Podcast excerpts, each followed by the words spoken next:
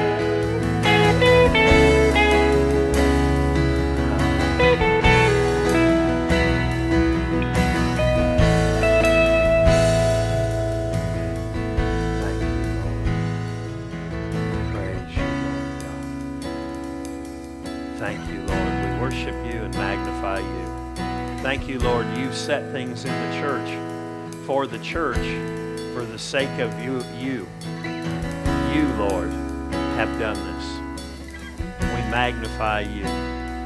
Hallelujah. You know, Jesus is the head of the church, and we've been talking about, you know, the Bible said, I will build my church. And you know, one of the things is, is he set certain things in the church to be in the church and happen in the church. And so we shouldn't be bothered when we see some certain things happen in the church. Amen. Which is meets in a building. And uh, there's things that he wants to do and will do, and will cooperate with him. So go ahead and greet somebody there by you.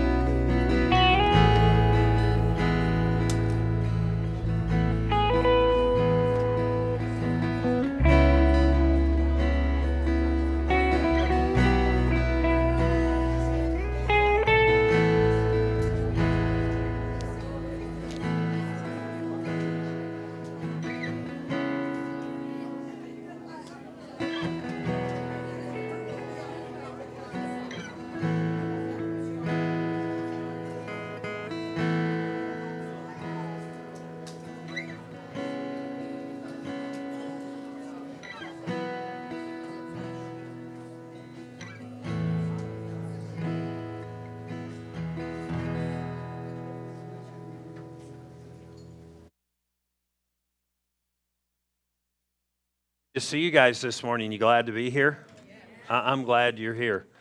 Uh, it, hopefully, you had a good Halloween, whatever you want to call it. But uh, if you would like to borrow a Bible, uh, we'll loan you one of ours. Just raise your hand right now. One of the ushers will get you a Bible. You can leave it in the seat when you're done. If you will, open up your Bible to, uh, or a Bible, or uh, notepad, whatever, however you're looking at the Bible, because there's various ways to do that. Will one of the ushers turn that fan off over there that was left on? Thank you. Um, Matthew 16. This is where we've been uh, for the last, this is week four. So I would encourage you to do this with these messages is go back and listen to them if you haven't. They're online for free. They're, they have been very unique and distinct, each one. And so um, it's a different maybe approach, but it's a common Bible approach to how God does certain things. But if you'll open up to Matthew 16, 16th chapter of Matthew, we're going to pick back up where we left off last week or take it a step further, and we're going to talk about my church, which doesn't mean my church, but his church. It's a term in the Bible. But Matthew 16, verse 18 says this. And I also say to you that you are Peter. Now, this is Jesus speaking to Peter. And he said, And on this rock, or this truth, I will build my church, and the gates of Hades or hell shall not prevail against it. And so, from that phrase, I will build my church, is where we got this title I will build my church. Jesus said he would build my church. What is the church? The church literally means ecclesia, or the called out ones, people who have been called out by the Lord, people who are saved. The church does meet in buildings.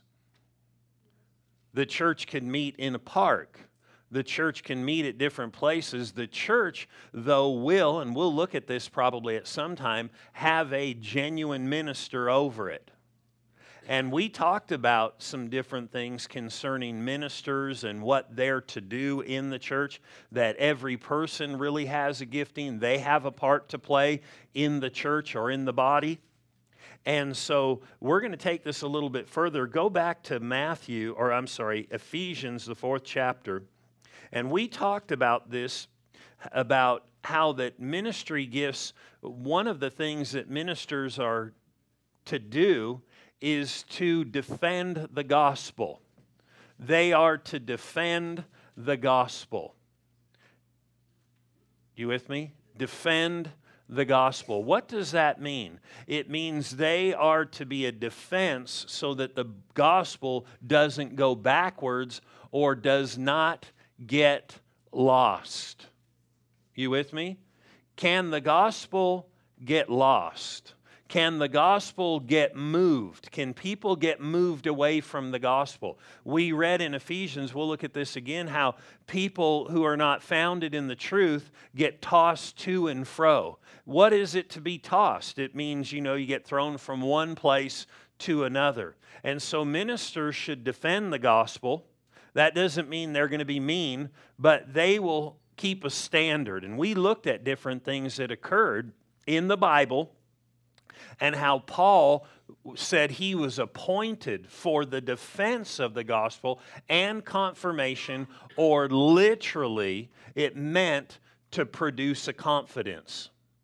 In other words, to bring faith to people. So, here in Ephesians, the fourth chapter, we're going to go further about him building the church.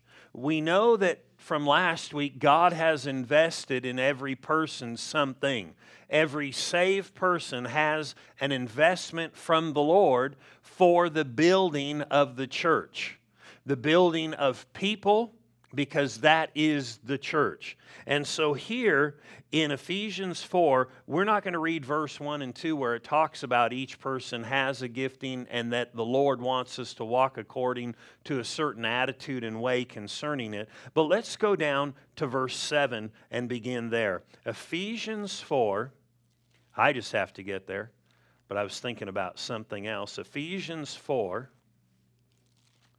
we'll all we'll all get there. You can wait on me. I've waited on you before, right? Ephesians 4. I was thinking I was actually thinking about the door being open. But Ephesians 4 verse 7.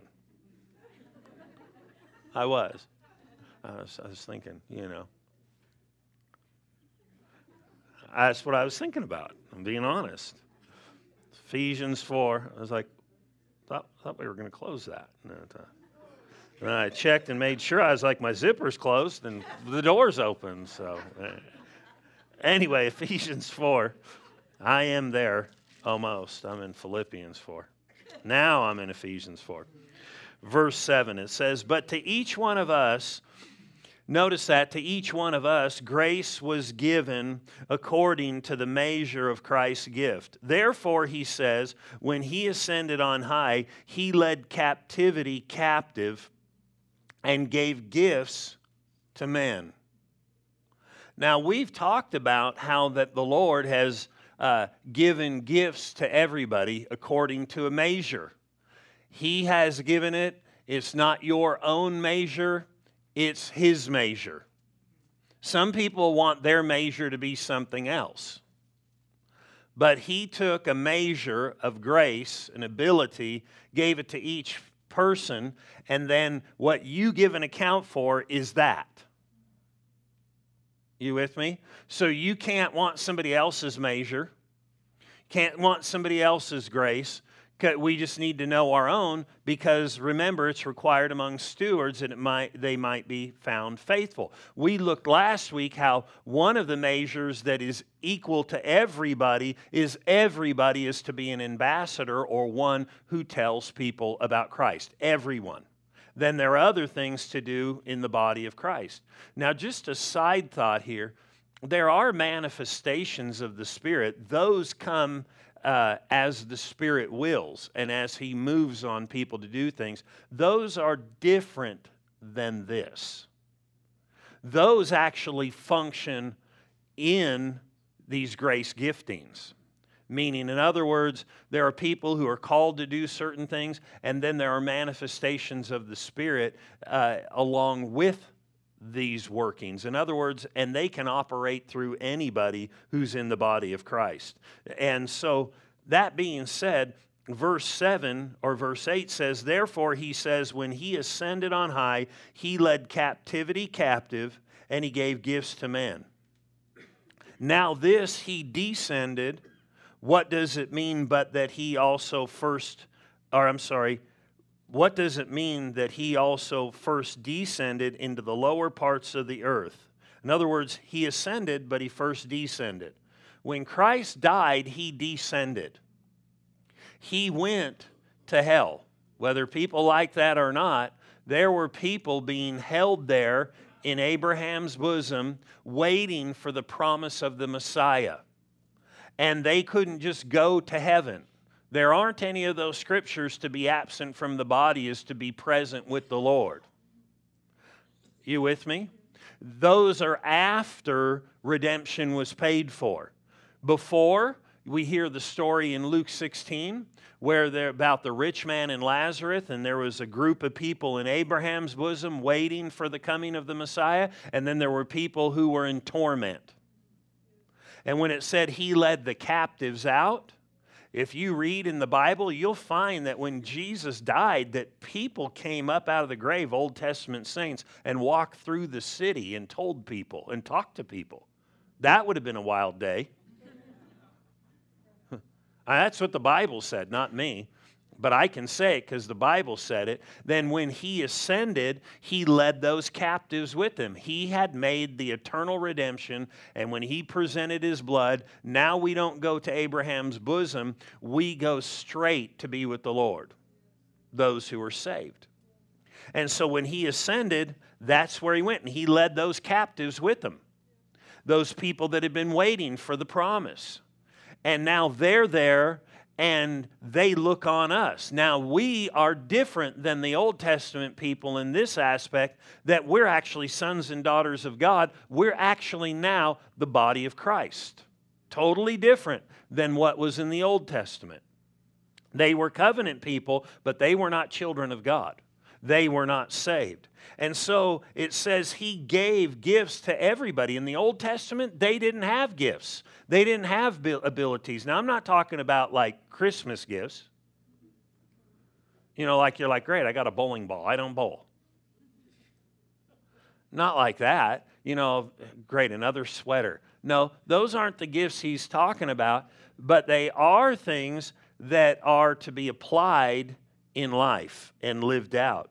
And so here it said in verse 9, uh, where he talked about descending into the lower parts of the earth, that he also ascended. Verse 10, he who descended is also the one who ascended far above all the heavens, that he might fill or fulfill all things. And he himself gave some. Now remember, we said this before. Everybody has a gift, but here it said he gave some to be this. Some, not everyone. Before, he gave stuff to everyone. But out of the everyone who's saved, there are some. He gave to be apostles, some to be prophets, some to be evangelists, some to be pastors, and some to be teachers. You know what would help these messages in this series and every series? Would be personally praying. You saying, God, I want to know stuff. Because there's so much to be taught out of this. Meaning, technically, you could teach on this for a year, just this set of scriptures or this subject, I'll build my church, and you wouldn't even come close to exhausting it or hitting a lot. So, we want to hit the right things so we need to be praying, everybody praying. I don't mean like right now while I'm preaching, but you know, like on your own. Because God will help get you things as you talk to Him, as you ask Him things. And so He gave some to be this, but you could talk about apostles. What are they? What are prophets? What are evangelists? What are pastors or overseers? And what are teachers? And what are they for? Verse 12 said, For the equipping of the saints. He gave some for the purpose of equipping saints. He gave some people giftings that then would equip the saints. The saints have giftings, they have abilities, but they need to be equipped.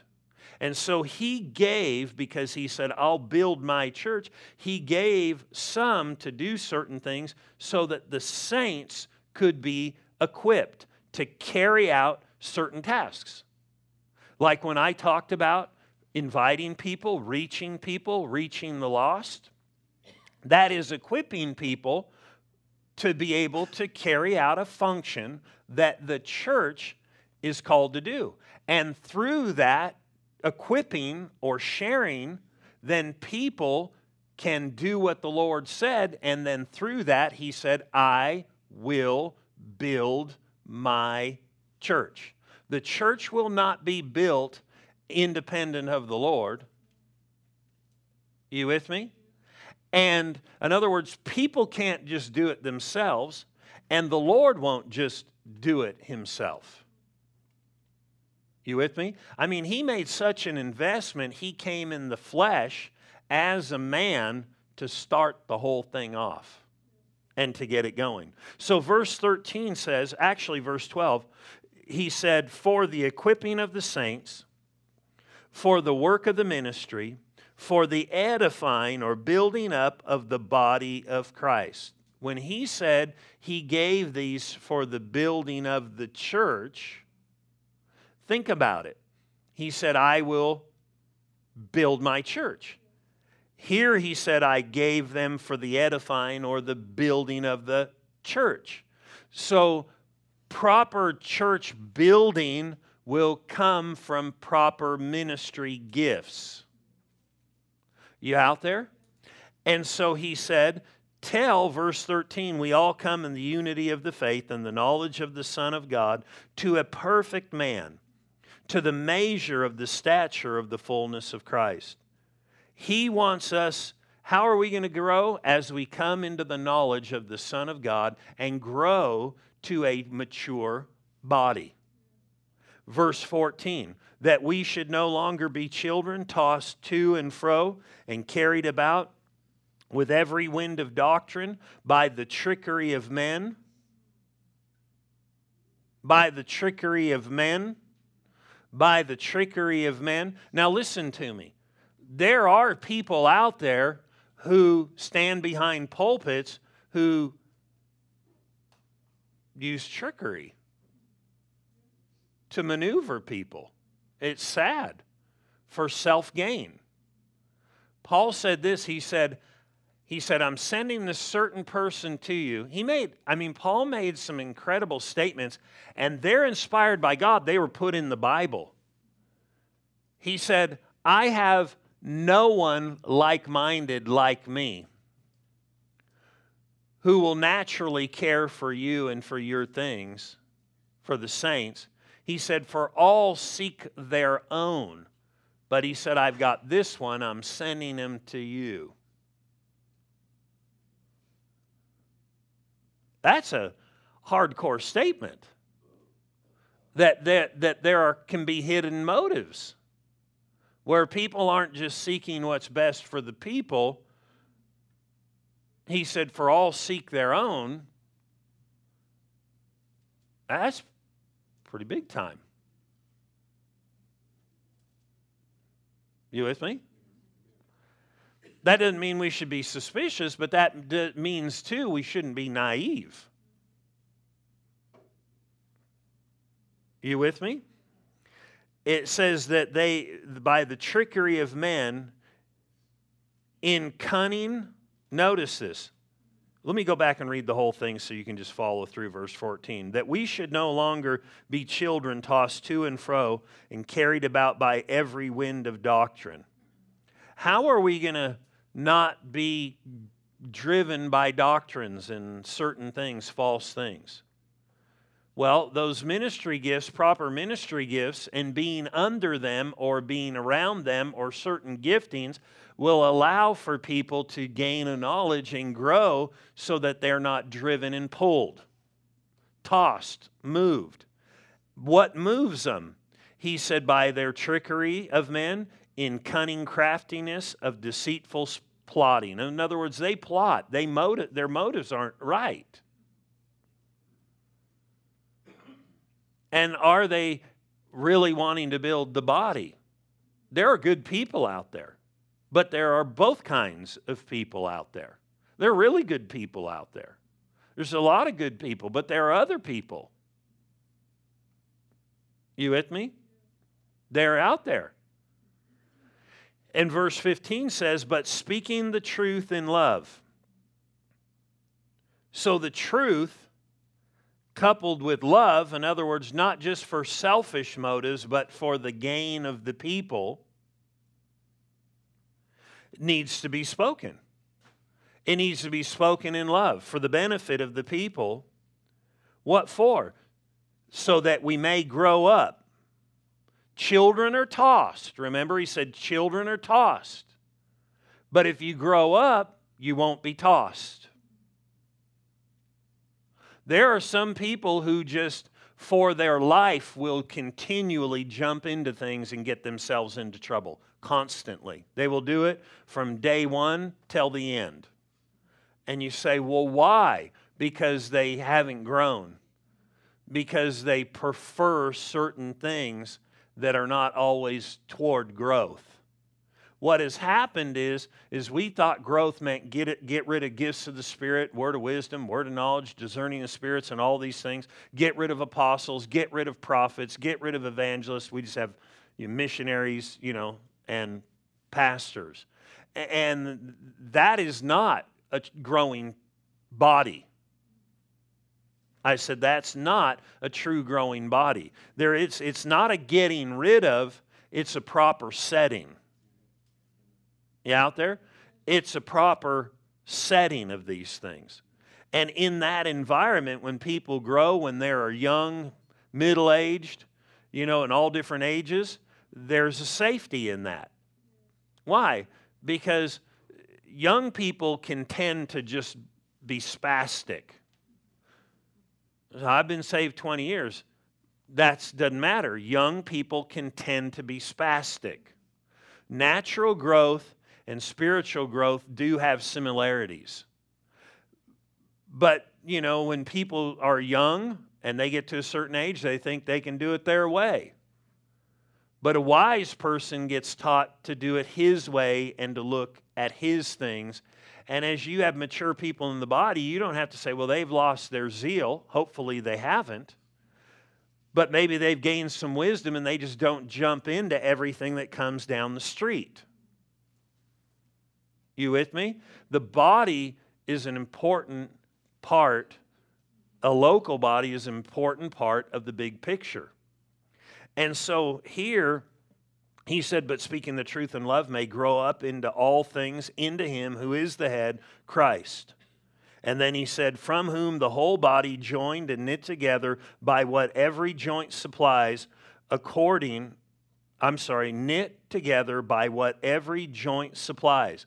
Every part has a supply, which is based on the giftings and those developed giftings, according to the effective working by which every part does its share. What share is yours? Your share is based on your gifting. And he said, will cause growth of the body for the edifying or building of it up of itself in love. That's interesting because he said, I'll build my church. And we've gone into some depths about this that he puts things in people, then he puts things in other people to develop those people so they can do their thing so that he can have the results that he wants an edified body, a built up body, not just internally, individually built up, but he wants that. That's why I said not only, but he also wants it to be built numerically. He doesn't want just numerical growth, and he doesn't just want internal growth. He wants both. You with me? And so he gave these people for this. The main one of the main tools of a minister once he qualifies to be a minister let that sink in. Some people don't qualify. You out there? Because of their motives are wrong. But God gives us time to fix things too. But if people are self designing and trying to do their own thing and wanting their own stuff, that's bad news. Because then what happens is the flock is taken advantage of, whom the Lord put people over not to take advantage of them. You with me? And so God uh, wants His church to grow. Do this with me. Well, before we turn there, I'll finish that thought. I was going to say turn over to Matthew. We'll turn there in a minute. But there are certain tools that ministers must use. One is personal character and love. That maybe isn't always going to be seen, but it will be a flavor. The other thing is they're going to use is their own personal walk with God. You with me? That's why people need to grow and they've got to walk and be led by God and know God, and they're going to have to grow in Scripture and be wise in Scripture. And through their walk with God and being wise in Scripture, if they know the Lord, they're going to know His dealings.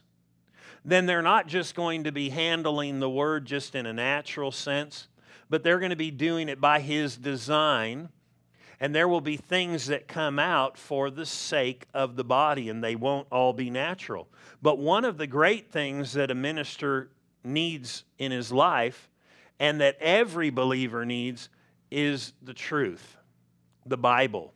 It has to find a certain setting. If the body of Christ is going to be built properly, the Word of God has to be set properly in the minister, his attitude at least toward the Word and then that needs to get set inside every believer. What is the Word of God? What is the Scripture? What is this that we read all the time? What is it? Because if this isn't set right, then the church is going to be fundamentally messed up. Because it is the tool by which or the food by which the individual is built in. You with me? It is what people are built by. It actually, when properly presented by the Spirit, will help people to learn to be led by the Spirit. What do I mean by that? Meaning, if the word is taught and you're being inspired, it'll do something inside of you. He'll witness to it. You'll recognize, wow, there was something in that that was said right there. That same witness will be what will lead you in life, what is what will govern you. It is what will teach you also on your own. So, Matthew 22. We read this verse a few weeks ago. It just seemed good to share it again today and look at a few things. This is a, a tool that Jesus used in his ministry. Matthew 22. This has to be set inside of you, it needs to be set inside of me. This has to be fundamental to you if you're going to grow up in the Lord. If you're going to get free in any area, this is going to have to be fundamental.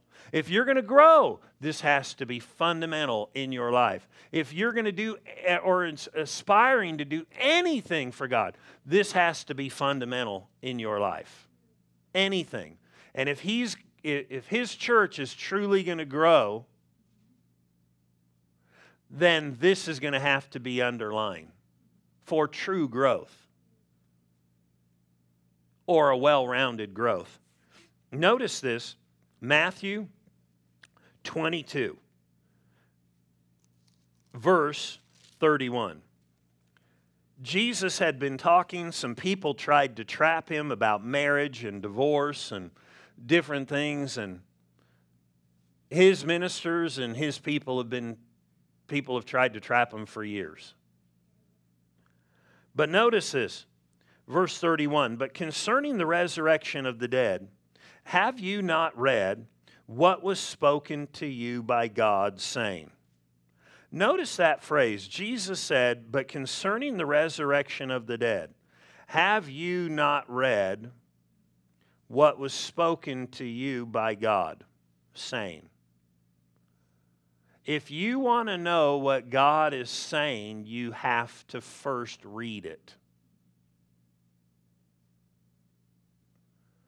You out there?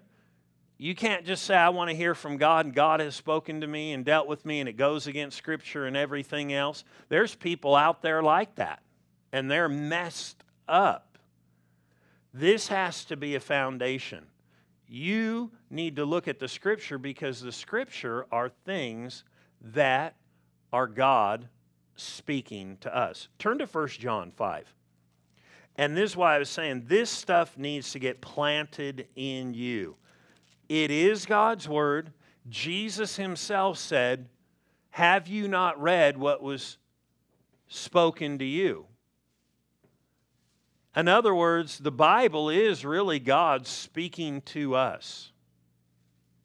This verse of Scripture to me is real interesting. I, I've shared, I shared this the other night about being led by the Spirit, but there's a part in it that is profound. 1 John 5, verse 10, it says, And he who believes in the Son of God has the witness in himself.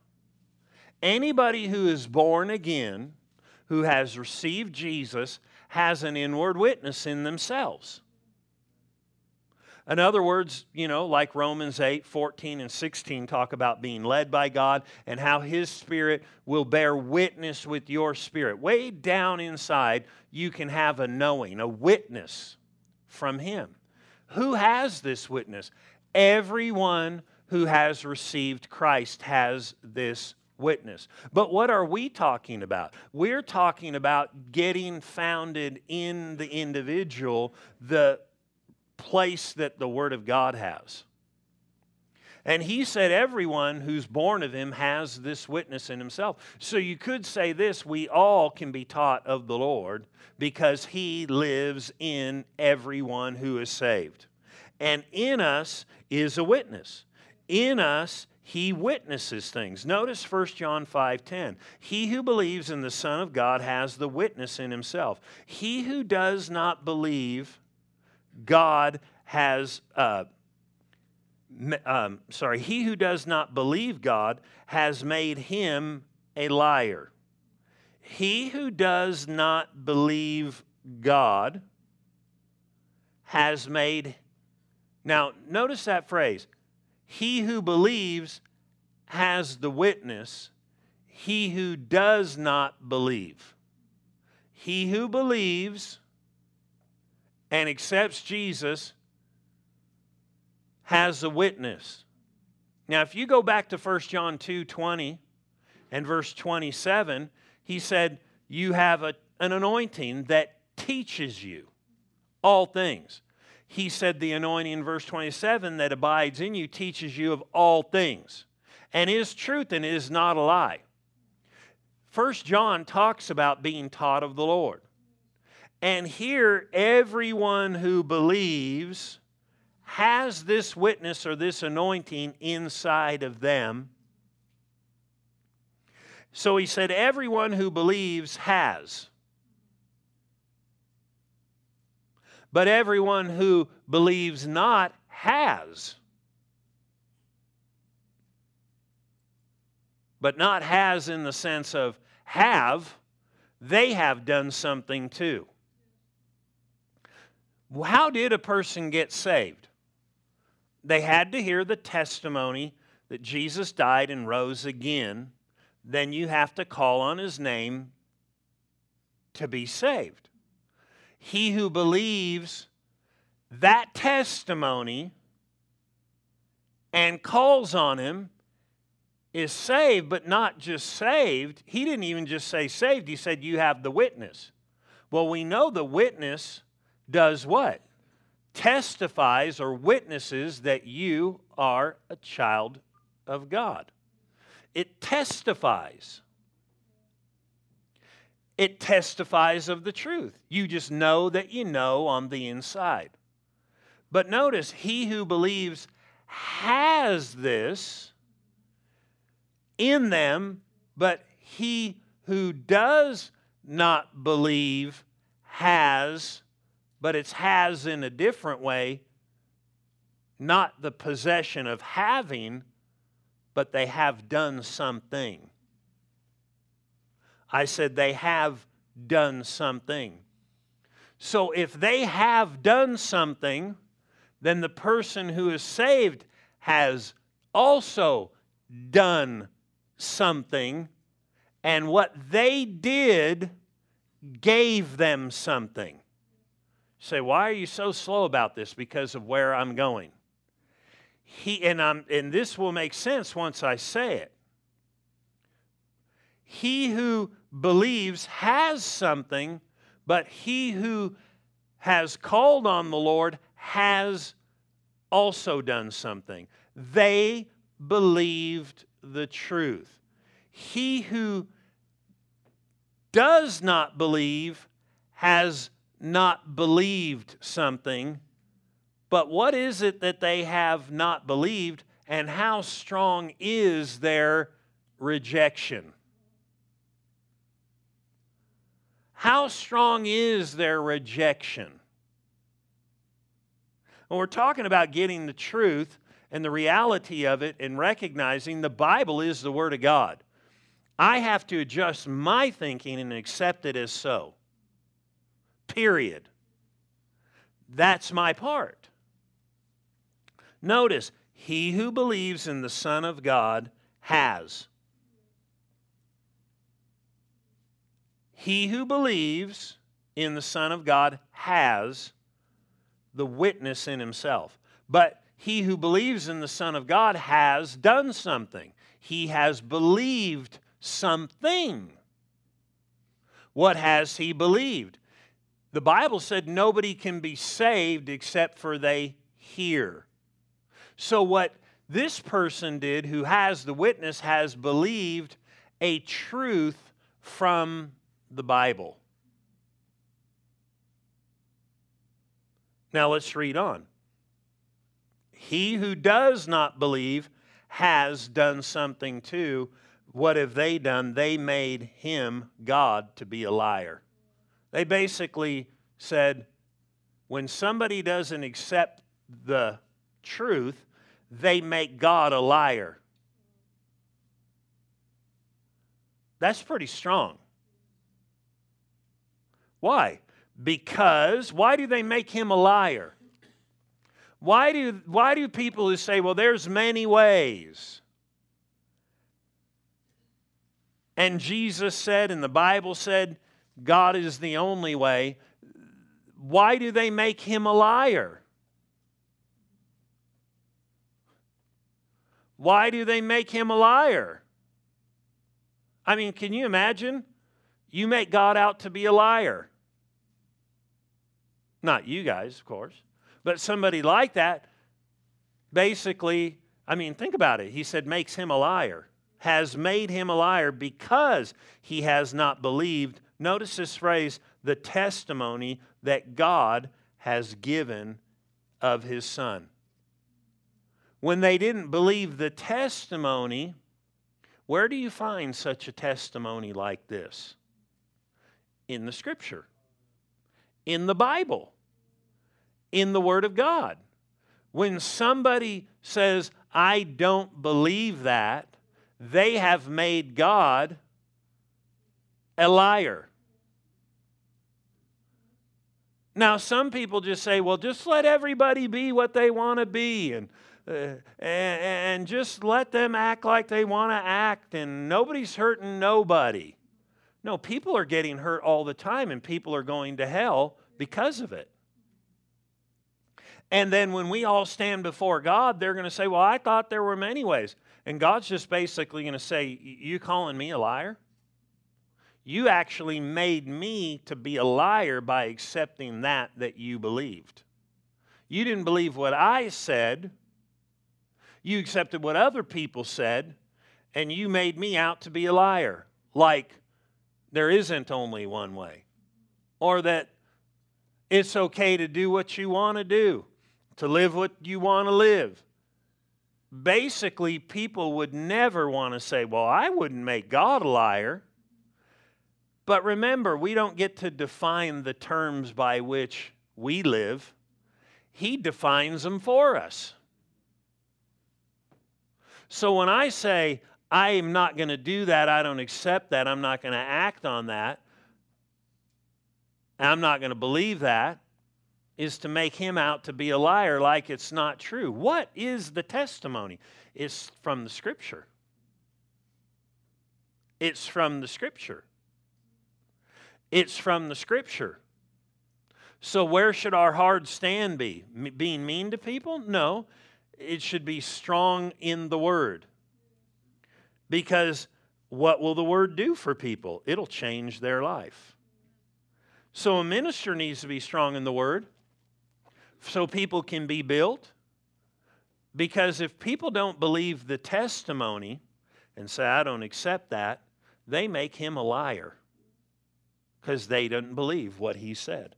Could that be true in any area in the Word of God? That would be an interesting thought. But thank God we want to get settled in ourselves. Now you understand, don't go tell the lost person when he said, Well, I'm not receiving Jesus.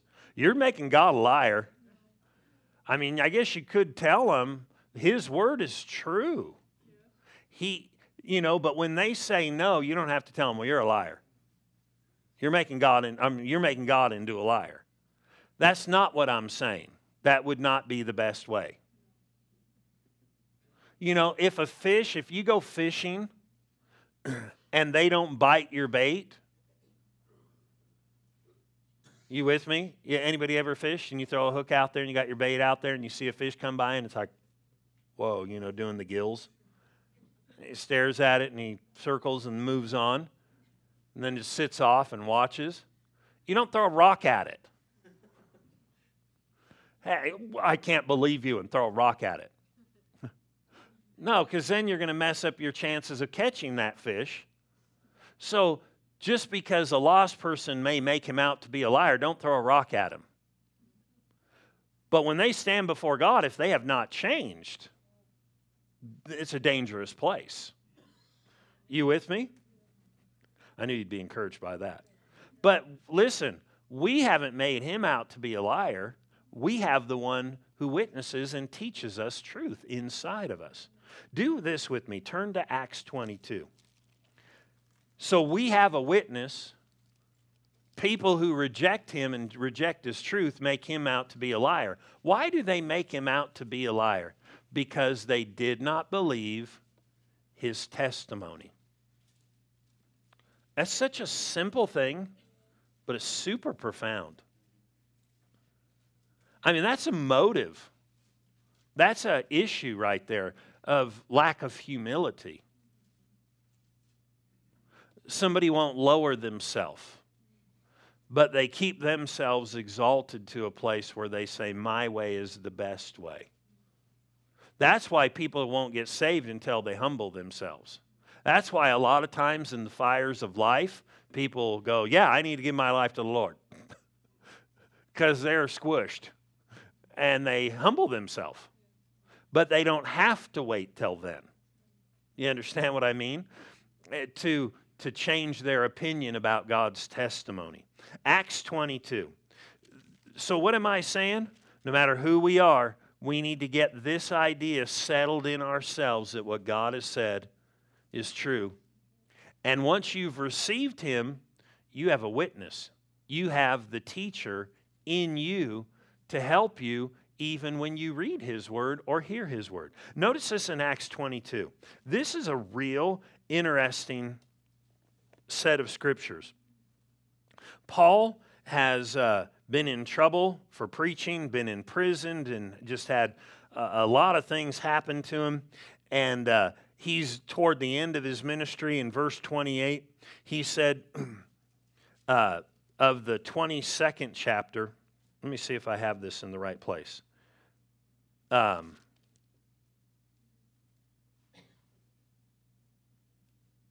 actually, it's the 20th chapter. Acts 20.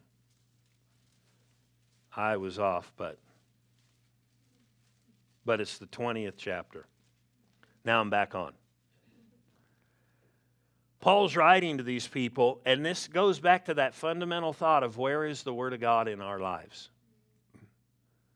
And Paul makes some just some pretty wild statements here, because remember, we looked at those tossed scriptures and you know different things like that. Look at this in verse 28. It says, Therefore take heed to yourselves. And he's talking to these leaders and these ministers uh, and to the flock, to all the flock, among whom the Holy Spirit. What is the best way to get into a position? The Holy Spirit. The Holy Spirit has made you overseers. To make you overseers or bishops, ones who are over the church like a pastor or to shepherd, one who oversees that it is going a certain way and things are happening a certain way. Has made you overseers to shepherd, which is where we get our pastor from, shepherd or pastor the church of God, which he purchased with his own blood. Verse 29 For I know this. How did, how did Paul know this? He knew this by the Spirit the Lord had told him what he's about, what I'm about to read. The, the Lord had warned him.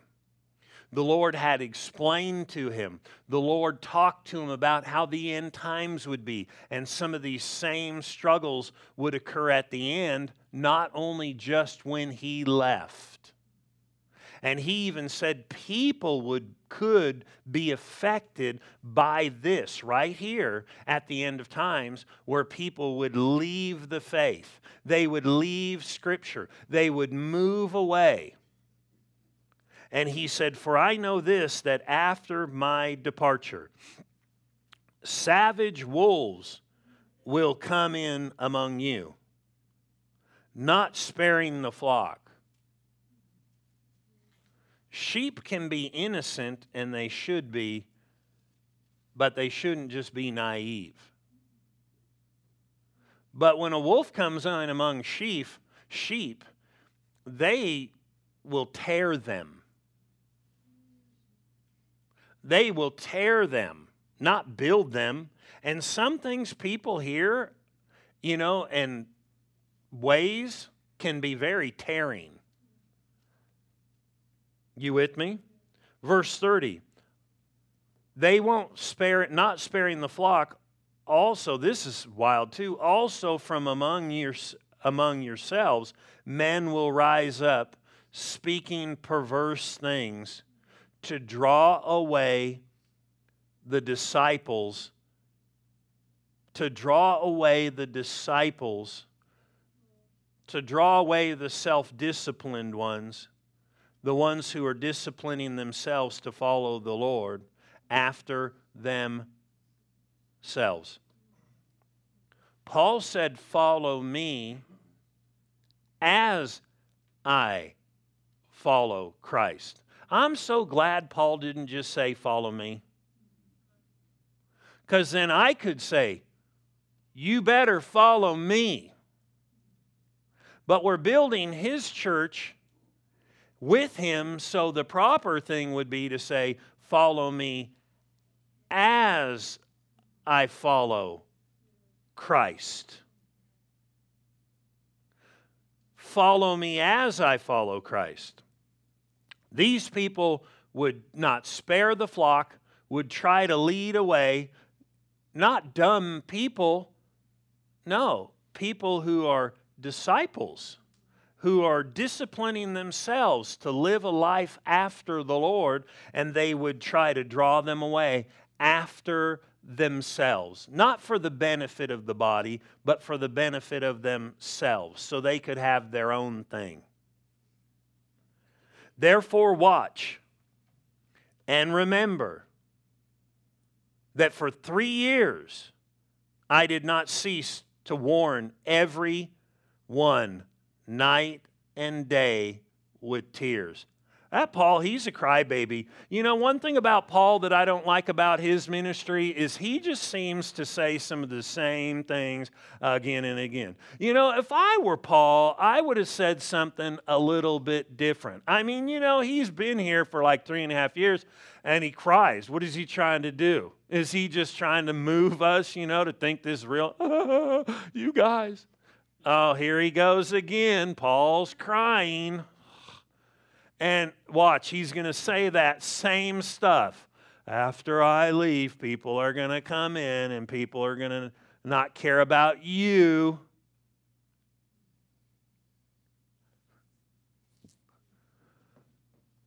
Paul, Paul taught some of the same stuff.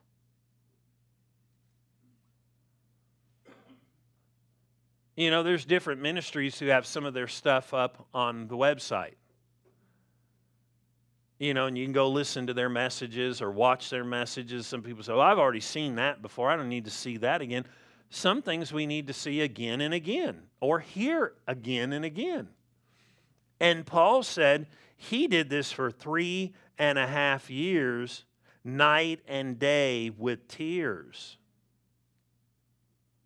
Verse 32 So now, because he's about to move on.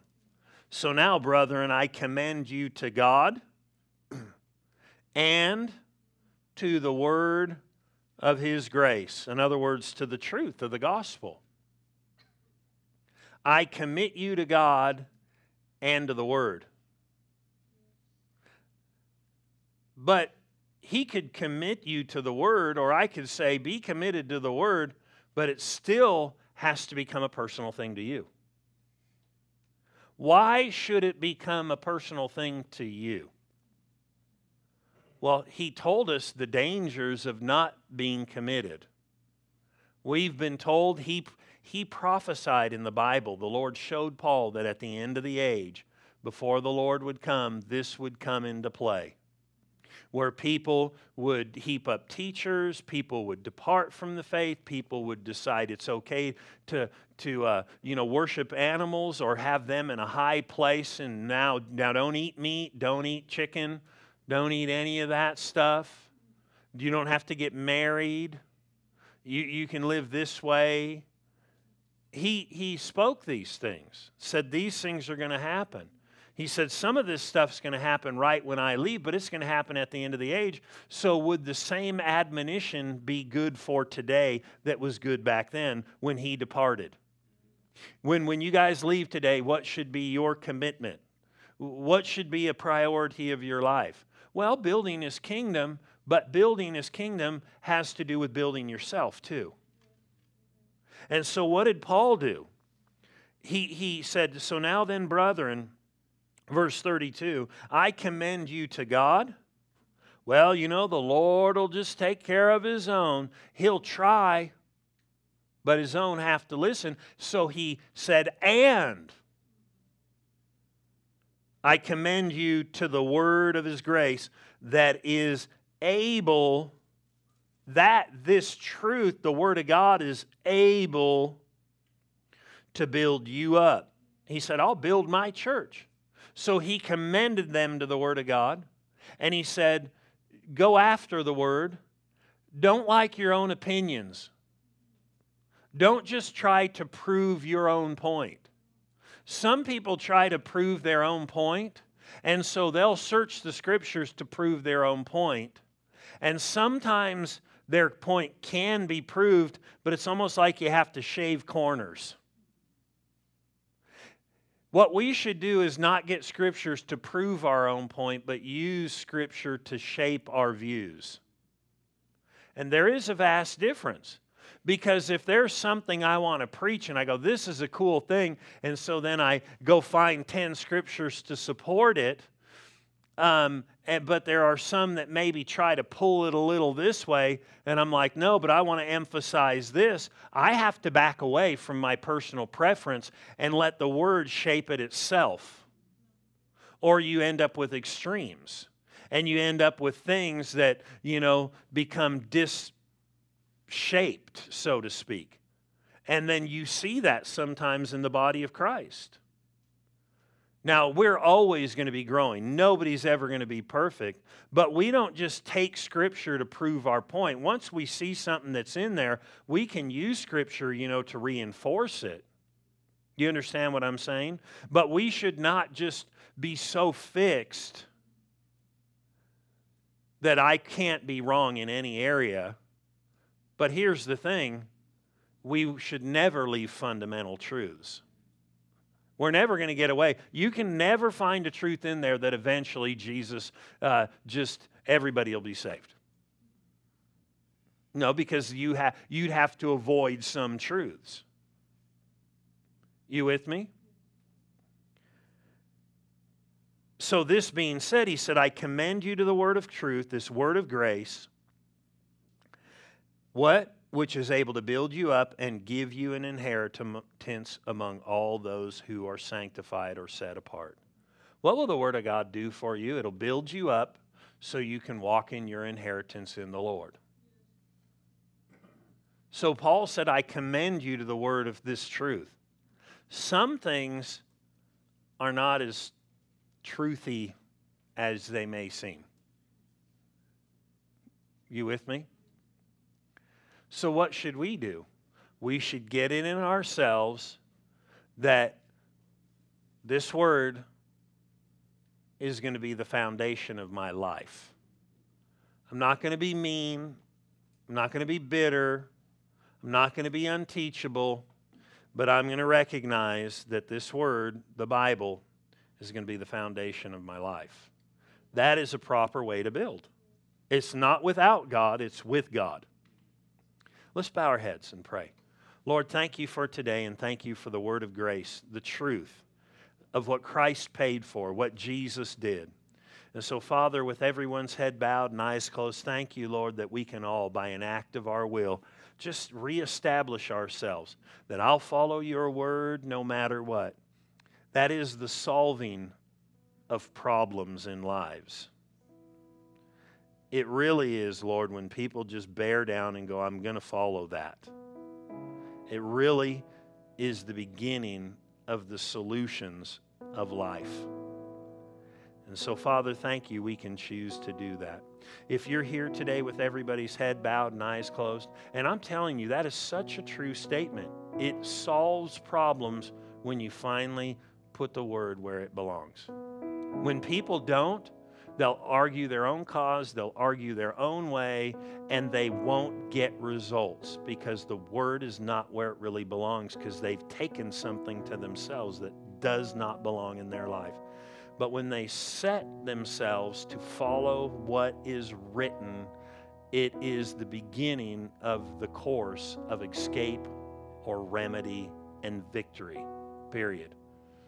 But anybody who will not will continually struggle along without an answer. Even though the answer is right there and they may read it, it's because they haven't submitted to it and made it their own by acting on it. So, with everybody's head bowed and eyes closed, if you're here today and you've never committed your life to the Lord, we just want to give you the opportunity to act on His word and get that witness in yourself and get eternal life. If that's you and you've never received the Lord, either lift your head and look at me or raise your hand. If you want to pray and receive Him before you leave today, it'd be a wonderful thing. The other thing, too, is this after the service, there will be people down front. If you need prayer or desire prayer, there will be people down here to pray with you. And so I encourage you to come down front after the service, or if you need to surrender your life to the Lord, or you want to get filled with the Spirit, or whatever it is, it is for you. Amen. You can look up at me. God is so good. Amen. And I'm telling you what, the best remedy for humanity is to put God's word where it belongs. First place.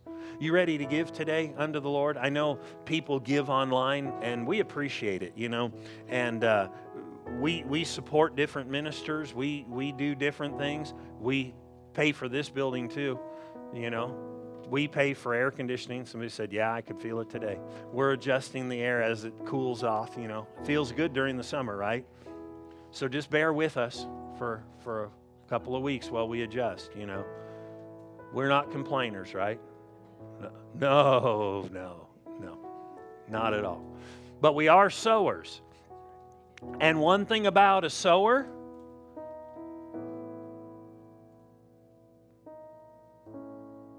one thing about a sower, so he's a reaper. She's a reaper. In any area. Just remember that. If you want to reap spiritually, sow to spiritual things in your own life. If you want to reap mercy, sow mercy. Whatever you want to reap, sow. But the Bible tells us to sow into the kingdom of God, sow into His work, and praise God, God is good. Amen. If you need an envelope, you can raise your hand. You can give online too.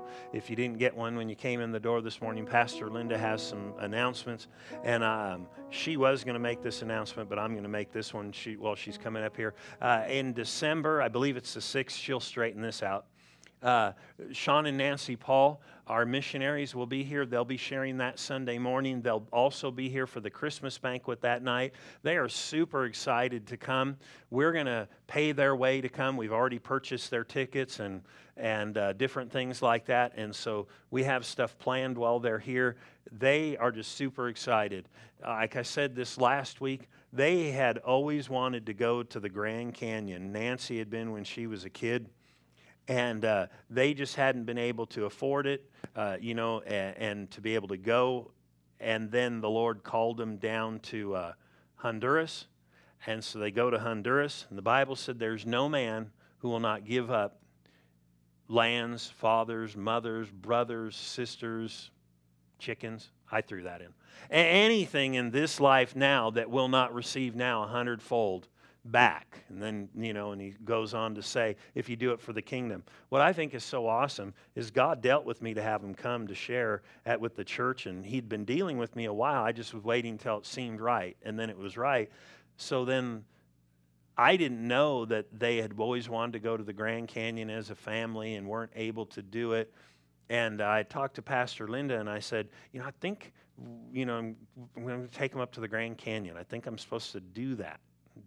And she said, Well, you have to have enough time because of the drive. So we extended their flight and we were getting ready to do it. So they called me and said, and I hadn't told them any of this. And they said, You know, we finally are getting close to the Grand Canyon. Can we just ask you if you would just extend the ticket? We'll take care of it. We'll do whatever it takes to go to the Grand Canyon. We just have always wanted to do this, and this is something we've not been able to do. I said, Well, before I answer, let me tell you my plan but I don't believe it was God's plan.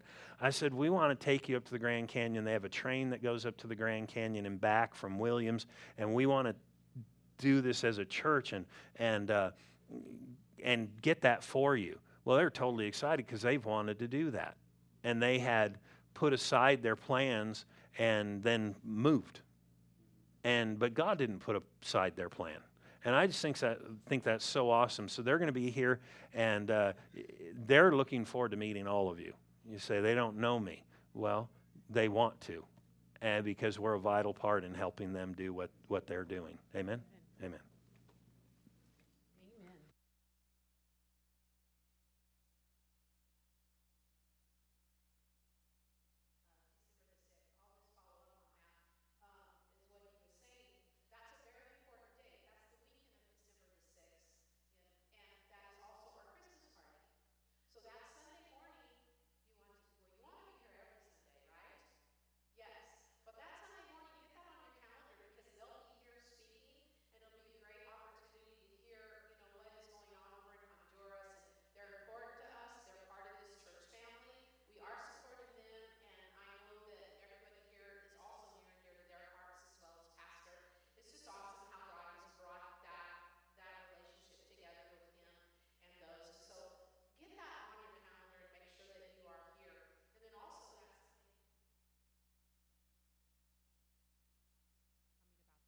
So I just want you to get that date down. And then closer now to the calendar, this Friday is our Christmas Paradise for the women's event. So that's this Friday night. Um, there are the invitations out there on the table. Please pick them up and invite people. We do have a sign up sheet out there because we are going off site. We're going to go to the Paradise Bakery. Uh, it's going to be a great time, ladies. It's $8 per person. So bring some friends, and we're going to have food. We're going to have just some fun time together. And of course, we always have incredible door prizes, right? We do have fun. So I just want to encourage you guys to all come to that and bring someone as well. But remember, I need you to sign up because we need to know how many people are going to come. The directions and map are all on the invitation. Then the following Friday, the 13th, I can't tell you about it because it's top secret. So you just have to bring kids and they'll find out. No, it's just the kids have a top secret mission all right and it's at 6.45 drop the kids off and you parents get to go have dinner drop your bring your neighbor kids go do something fun and let those kids come in here and learn about the lord and they're going to have pizza prizes and just good things so that's friday the 13th and there are these invitations also on the lobby table bring your neighbor friends bring your nieces whomever all right it'll it'll be a great time for the kids so that's the 13th um, and also, we do have service tonight at 6 p.m., so I want to encourage you to come back for that. All right? Pastor did say there will be people up here to pray for you. If you need prayer, please just come forward and, and um, they'll stand in faith. They love to pray with you, and it'll be good. Yes? I just came back from Mexico. You know, I spent a week there, like Pastor had said, and I, I keep wanting to say, see? Honestly, it came. So, you know what? That's what the Word of God will do in you. If you start reading it, it will come out automatically. Because I seriously was thinking, see? Yeah, gracias. I got a little poquito Spanish in me now. So, how much word could we get in us if we'll spend time and focus on it? Amen. You have a great day.